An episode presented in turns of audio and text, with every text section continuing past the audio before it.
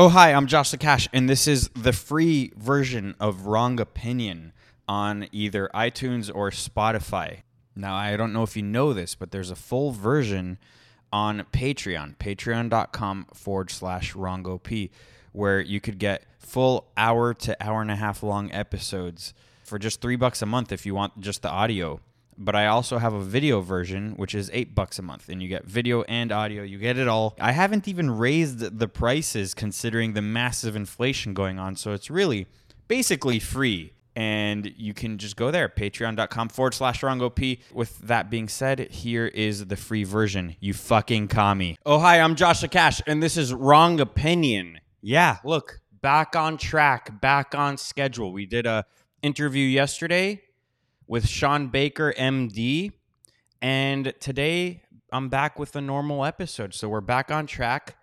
That's not to say I'm still not 100% in the clear. I'm still a little bit under the weather. I don't think you can tell because I'm high energy, I'm strong.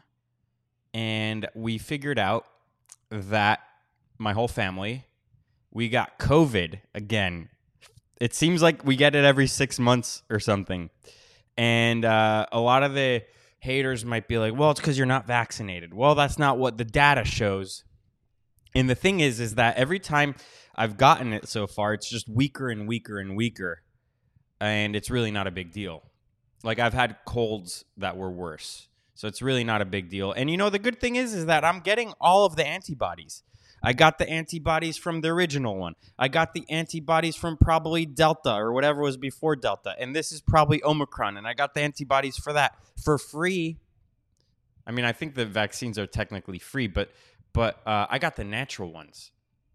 I got the natural antibodies. I didn't get the ones invented by an evil cor- corporation that everyone all of a sudden trusts. I do, who knows why? We used to hate corporations. Now they're the best thing in the world because no one believes in anything anymore.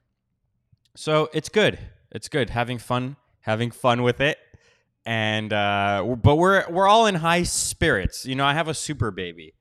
The, the, the super baby had a fever for a day. That actually went pretty high, but he was fine. And uh, and then the next day he's you know no fever at all. So we're we're good. We're all good. And um, I mean, even my dad, who's seventy two he's fine. He went to a doctor in in San Jose, but he's completely fine. Uh, he'll be fine. And uh, yeah, you know, I uh, I want to start off this episode with some movie talk because I, I I I briefly mentioned a couple movies in the in my telegram and uh, pretty much on all my social media i post the same throughout my social media and um, I was thinking about this movie, Children of Men, the other day, which is a really good movie. And what sci-fi does, what good sci-fi does, is it it pretty much predicts the future correctly, and um, it's kind of like good good comedy. Not that good comedy predicts the future, but good comedy is um, it's basically it's it's basically uh,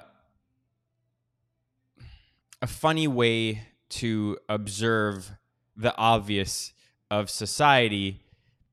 I guess things that are are on your mind, but in your subconscious, and comedians are really good at bringing in, bringing it out, and um, and then that you're like, oh yeah, that's that's true. I I I guess I never saw it that way, and I I kind of maybe deep down knew that, and I guess that's kind of what good sci-fi is too. It's it's like it's um it is a prediction of the future and usually it's like a really good prediction of the future but it is a good prediction because in order to look into the future i don't think you really need to have to predict anything. You just have to really be ultra aware of what's going on currently and then you can kind of connect the dots to the future. And i think that's something like what children of men kind of did you know, I don't know if you saw it. I think it came out in 2006. It's with Clive Owen and a bunch of Michael Caine and Julianne Moore and a bunch of other people. And it basically predicts a future where no one can have kids anymore for unexplainable reasons. And then Clive Owen actually finds a woman who is pregnant and he must get her to a specific location in order to protect her and protect the baby and basically protect the future of mankind. It's it's a really really really good movie, very well made, one of the best action sequences I've ever seen with a single camera shot or they made it look like it was all one shot. Really good movie. But the thing is is that I was thinking about it the other day and I said that, so let me just read you the poster. The year is 2027. Hey, that's almost now. The last days of the human race. No child has been born for 18 years. Is it 18 or 13? 18 years. He must protect our only hope. Straight to the point, very good. I said, This movie is coming true, except the reality is more depressing than fiction. Rather than unexplainable biological uh, catastrophe where women worldwide can't conceive anymore, women, mainly in the West, are voluntarily opting out of motherhood. And I think that's a lot that's a lot scarier cuz a lot of what I talk about on this podcast is is the fact that millennials are completely embarrassing. But again, millennials and Gen X are uh, were a product of the boomer generation and the boomer generation is the the generation that really popularized um, divorce it really wasn't a thing before and when you when you're a product of divorce and you see that relationships are superfluous and meaningless and nothing really matters you're breeding a generation of nihilists so obviously it's e- it's fun to make fun of millennials, which boomers do a lot, and vice versa. We make fun of boomers. Uh, but hey, look at yourself in the mirror. We are a product of you. Now, I come from a good family. I believe that under um, a stable household, you can breed stable people who are happy and healthy. But a lot of people weren't that um, weren't that privileged. And I, I, that that's a word that's misused a lot nowadays. Privilege.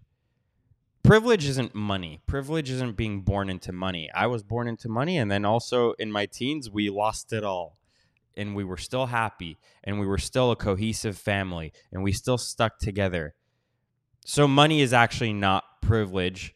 Privilege is, I think, really ultimately a stable household, a stable, loving household, which very few people have anymore.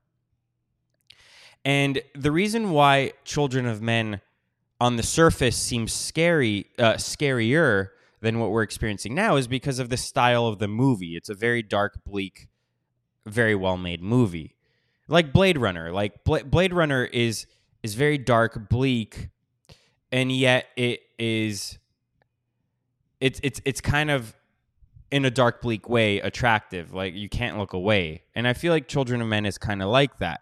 So on the surface, it's a very dark, bleak movie, but um, the reality of it is is that that's a better outcome than what we are experiencing now, where people are just opting out of having kids because they had horrible childhoods. That's why you have a lot of man babies, man children now where they are obsessed with video games and obsessed with porn and obsessed with weed and obsessed with um, instant gratification, doing what feels good. And they are obsessed with all these things are meant for children. As adults, they're obsessed with them. And these people are opting out of the most magical part of being a human, which is making a family of your own raising the stakes. You see, their stakes are only raised in fake worlds, in the metaverse, in video games. Those aren't real stakes.